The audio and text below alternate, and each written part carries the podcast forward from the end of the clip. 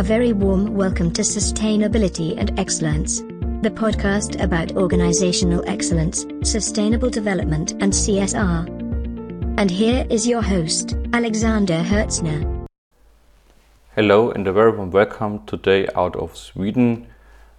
I use this opportunity to talk with you about management systems because the complexity of management systems are increasing. You have management systems not only for financial indicators, they are overhauled. Modern controlling systems are managed and system linked and implemented in the idealistic way to a strategy.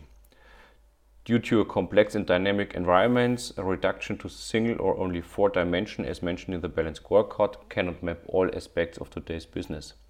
So we have environmental issues, we have different stakeholder approaches, we have different stakeholder expectations, and all these aspects should be considered in a management system.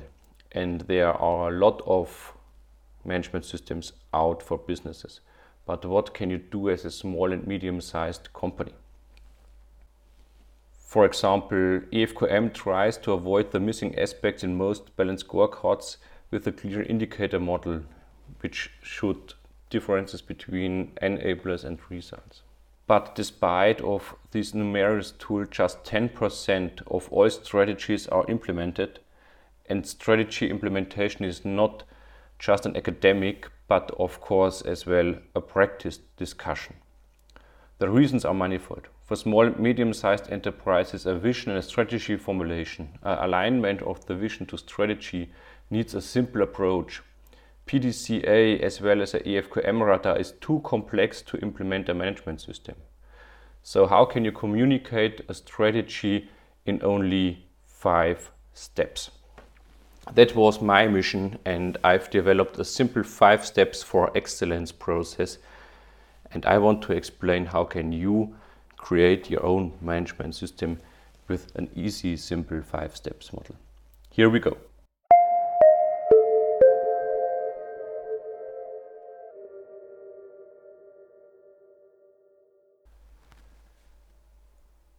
An effective management process just needs five steps. Define your vision and mission, configure the strategies, realize the strategy with processes, measure the process outcomes, improve all your processes from the definition just to management. So the first step is define because the starting point of a strategic thinking is the normative dimension. An organization should focus on a normative statement. All actions, whether single or collective ones, are always based off intrinsic values and the intrinsic values influence the actions. So how can you define your mission? Think about what is your vision and mission of the company? Why does your company exist? What is the, the legitimation of your organization? What are your core values? Do you know your values and are these the real values you're living for and not just to communicate in a brochure? What are your stakeholders? Do you know their expectations?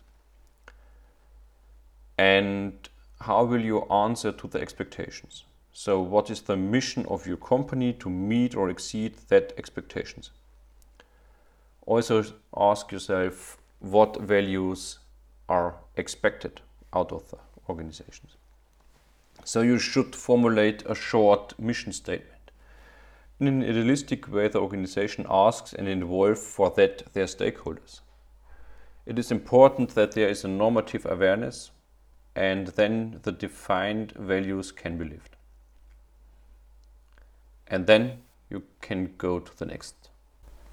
So the second step is configuration. To configure a powerful strategy with a set of relevant processes an organization structure should look like, there are some crucial success factors in the strategy. Following questions can support to translate a strategy into operative terms. Which are the key success factors of your organizations? Which topic will be relevant in the future? What competencies do you have and which will be required in the near future? In which action fields is the organization and in which fields will be important in future? How can the organization ensure agility? So you should create a strategy with targets, indicators, target values, regarded to a consensus to the stakeholders. And you should think about the best way to implement the strategy. How can the implementation be made? How is it organized? Who is responsible? How can the implementation be supported by dialogue and communication? After that, you should go the third step is the realization of the strategy within a configured framework. So to realize the vision, the strategy should be broken down in processes. All business and management processes have to be shaped that they support the strategy. Think about the strategy implementation. How can the mission be reached? Is the strategy communicated in an understandable way? Are the targets and actions plans clear? Are the relevant processes identified? Who is the process owner? The fourth step is the measurement. Kaplan and Norton quoted, What you measure is what you get. And their effectiveness of the action have to be measured with quantitative and qualitative indicators.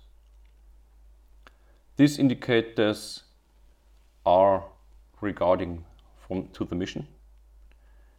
And you should ask yourself which indicator fits best to the mission and targets. Are data available? Is there a positive trend evident?